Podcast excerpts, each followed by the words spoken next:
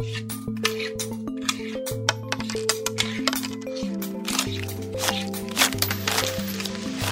I'm alone. Oh, what a rogue and peasant slave am I. That is not the case, for I would work with all my heart. In every step I take, thou settest a snare, saying, Thus will I entrap thee. The board did a review of the org structure, renamed her position, she had to reapply, and you got the job. What's the state of theatre in Australia? Why do we need theatre in Australia? What's the good of it? And in a world of KPIs, performance reviews, and justifying every dollar spent, who should foot the bill? I'm Angela Catterns, and right now these big issues are being debated between four experienced theatre professionals.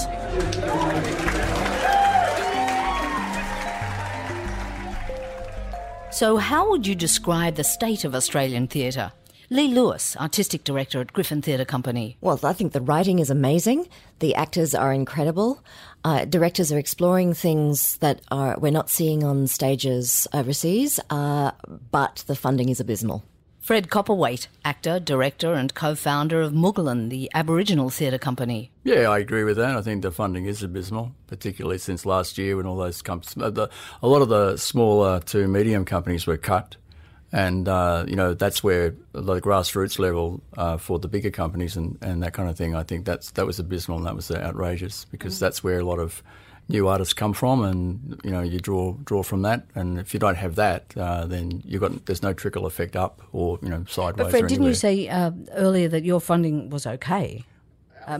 Our funding was okay. Yeah, we did we did very well. Yeah, we actually scored um, big time. But uh, at the same time, um, we had been. This is our tenth year, and before uh, last year, we'd been working project to project, and none of us were paid for ten for nine years. So. Um, this is a bonus, but oh, we're not complacent because um, it, it, allows us for the very first time to, to develop a program, a four year program, which is fantastic. And we've just done a project, uh, and for the very first time, we had the money up front. But, um, you know, uh, within the climate, uh, that money could go in four years. You know, so it's mm. you're never. I think the thing is, in, in, terms of longevity, you're never really secure. Chris Mead, theatre director at Griffin and literary director at Melbourne Theatre Company, do you feel secure? We're secure to the extent that theatre has been one of the you know mainstays of human civilization since the year dot. You know, since we put a hand against a wall and recorded the fact that we were there. I think that we kind of forget uh, so often that in, that that performing with people is a kind of is what develops our brain and and and is a way that as a species we survive and communicate. And it's a non-zero sum game. You know we're thrilled by theater it doesn't do anything necessarily. We want it to do things. Oh it does do things. No i'm not saying it doesn't does do, it do, things but i'm saying it doesn't have to do anything. It, it can well, be fun. it, is, it can be educative. it, the, it can be pedagogical. It can be just silly. It's the thing that ensures that we have empathy as humans it is our empathy machine. And I think if you cut away the theatre, you cut away our way of speaking to people non journalistically in ways that make us care. Alana Valentine, award winning playwright and board member of the Australian Writers Guild. I mean, I've been doing a lot of work regionally, and it's always really high stakes because they don't get a lot of funding. So every time they produce a new Australian play, they want it to work.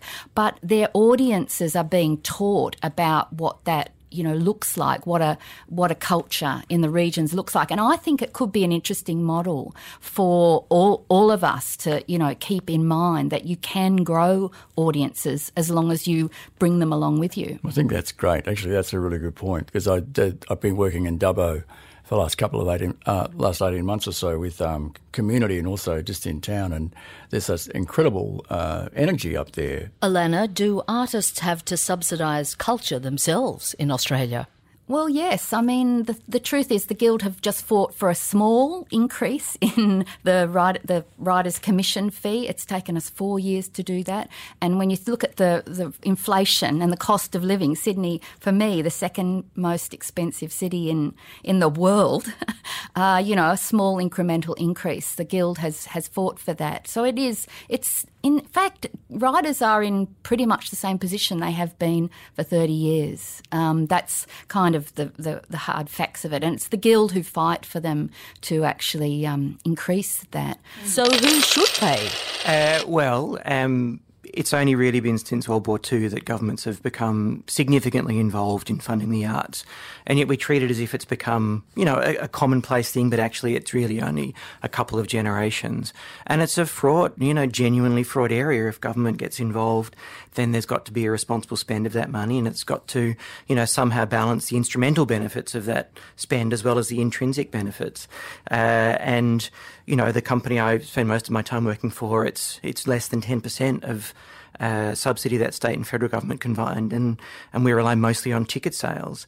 Um, I'm not saying that's that's a great thing, but you know, as a result of that uh, fact, the company uh, uh, MTC, where I work, you know, believes very strongly in Australian work and about um, the legacy uh, value of that. And so we've gone to uh, a number of philanthropists and are going to be launching a very exciting new thing very soon.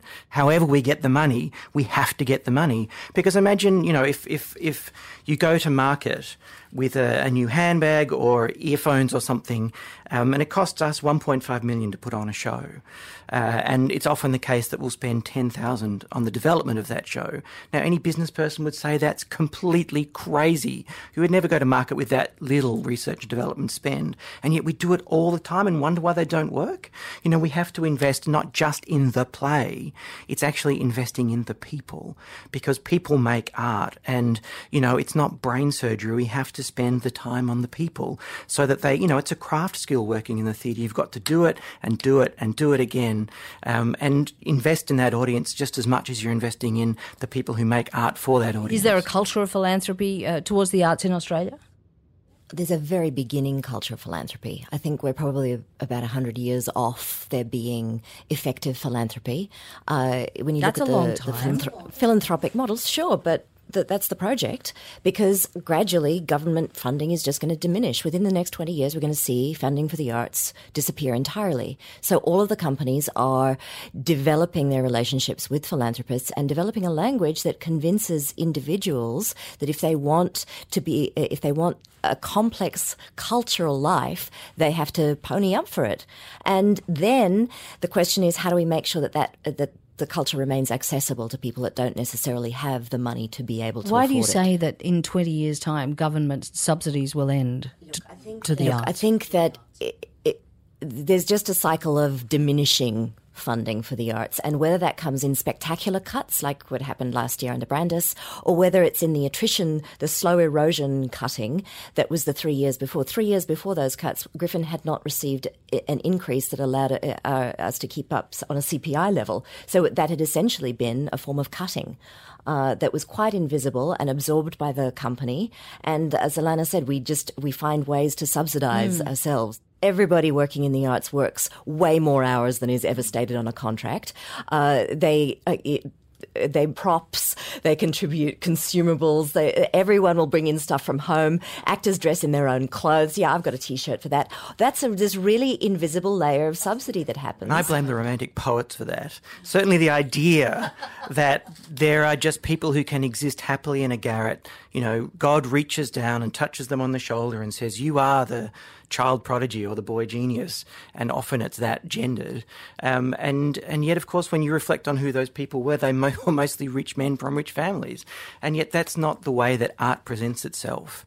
Um, and we have to be alive to that. Is it the role of the government to support the arts and theatre in particular? Well, I think the argument is a very strong one for government because it's about accessibility. You know, if we believe that culture is important, if we believe that civics are important, if uh, you know, if, if we believe in the democratic project, then yeah, absolutely. I think government supporting accessibility is important, and I think government supporting education is important. Do I think that they should be supporting all of these companies to the extent, even at your ten percent, Chris? No, I don't. I think we should be learning how to run the companies better and listening to the audiences and in, in investing our the money from the successes into the works that we want to put forward that might not make the same kind of money. I don't think we're thinking strongly enough commercially speaking. I think we've developed a, de- a dependence on subsidy, counteracting a truly commercial possibility for some work. I think we're burning through a lot of plays and not necessarily exploiting and the playwrights and, and a lot of playwrights. We're not. We can have we can, you can have a really great play sit on the stage, and then you move on to the next one, as opposed to what can we do with this? Where can we take it? And it's not that we don't necessarily think about it, but all of our resources are focused on the next season and the next season, and when we're not taking really great works to other places or not promoting and I've them in certainly other had, ways. You know, very uh, strong conversations, robust and dynamic conversations with artists who leave the country and just say it will never happen here. That because we have no West End or Broadway, and because the middle tier is so, you know, tricky and in a perilous situation, they just go forget it. There's no sense of growth here. That, as Lee says, we churn through people. There's a an appalling uh, failure of throughput, for want of a better phrase, uh, and we end up damaging our own industry. On a hopeful note, I think that a lot of young playwrights, I mean, I agree with what's being said. I just want to say, for me, I'm getting this really exciting feeling from young playwrights about needing to sort of invest in, in what's going on in the world and for bringing their audiences along with that. And I think that one of the things that, that we can learn from them is, is just to kind of have confidence that that, that generation will start to go, you know what, uh, we've we've had this time where things come to us or, whatever. Now we actually realise we've got to fight for it. We've got to be vocal about it. We've got to say what we don't like. And I think that's you know that's certainly a lesson your community, you know, yeah. has learned in a great way, Fred. You know, you've got to just constantly draw a line and say, beyond this, I will not go. Because we're, I guess, uh, uh, as I said, we've got this funding, but our focus is getting private, you know, philanthropical funding. We, we, want to be independent of the government, and it's it's given us a, a, stay of time, and it's got us over a big hump where we can, you know, have four years where we can relax. The theatre community is getting much better at working together. If the first 50 years were this competitive uh, race to, to gather enough resource and infrastructure to not collapse when the funding disappears, now it's actually about collaboration a lot more between companies. And there's a lot more companies now, too. I think you know, there's a lot more small, no. smaller little little groups that are around. I think a lot of super small, but not in the medium. Not sector. in the medium, yeah, uh, like medium sector. That's been. But maybe away. this is this conversation about yeah. how do they, you know, how do they get to that next level, yeah. and, and how can they sustain themselves? You know, it's a terribly fractured community, and it has been in the past, and um, I mean, seriously, when last year with the funding cuts, when everybody was started to talk to each other for the first time and try to articulate one sentence that we all agreed on, we couldn't do it. It was actually a learning exercise in uh, in how how much we don't talk to each other and how much we don't agree. And if if the artistic community can't agree on what is important to us on a value uh, level, then how can we possibly communicate to that to an audience of people who ostensibly are paying for us with their taxes? Probably needed a writer at that meeting excitingly. they would have. well, no, inter- interestingly, no, interesting, no, interestingly, we went to writers to actually generate the language for what we wanted to say. But it was it was interesting how hard it was to wrestle down to even one thing we wanted to say. Okay, well, what is the core business of this thing? Like, you know, with, what's the core business of a broadcaster? It's actually making radio. What's the core business of a theatre company? It's employing artists to make theatre. So, you know, I'm I'm not under any illusion about the realities of doing that in the 21st century but at the same time, is there a balance? Has it has it bloated into something else that artists aren't being made available to? Well, know? I mean, this is true to the extent that what what is useful for an institution uh, is stability and certainty, and that's what an institution requires to continue. And yet, what artists bring is opposite, often the opposite of that. So it's you know uncertainty and chaos, uh, and yes, trying to find a balance between those two things is under tricky. what conditions do you think the arts and theatre in particular really flourish in Australia? It's, I mean, it's a, it's a kind of thrilling question culturally and historically as well. You know, somebody like Steven Pinker, for instance, um, argues that actually art um, is is almost surplus to to what we do as humans to survive, uh, and we only do it when in times of excess. But of course, you can think of a million examples where that's entirely wrong, um, and and it's fundamental to the way our brains develop, uh, and that story is core to that. I think we go through fluctuations insofar as the environment. I think we do flourish when we're persecuted.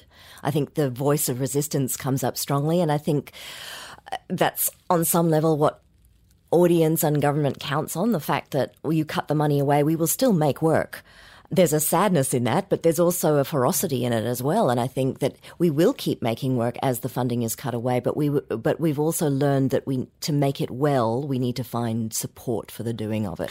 Well, I think that the theatre is still a feudal industry, um, as opposed to being a democracy. I think that that we, you know, we flourish when we have a sort of benevolent dictator at the top who likes the arts. You know, I think that basically we need someone who takes a personal interest uh, in in the arts, and they they they see it in all these dimensions, and we don't have to argue for it. And they say, "I'm going to give you all the resources, if not the money, then the resources, and I'm going to to, to, empower you to do what, what you want. I mean, it's a version of what has Lee's there been saying, anyone that you can uh, recall in your lifetime who's been that person? Well, who do you who do you say? I mean, it's it, I would say Gough Whitlam. Gough Whitlam, of course. I mean, that's when the arts flourished. You had someone who who who did that, and yes, I think there's been arts ministers since then, and certainly there's been state uh, premiers who've taken an interest in the arts. But it is petrifying when you have a minister coming in, uh, as the portfolios have been changing so much across federal and state in the last in the last few years.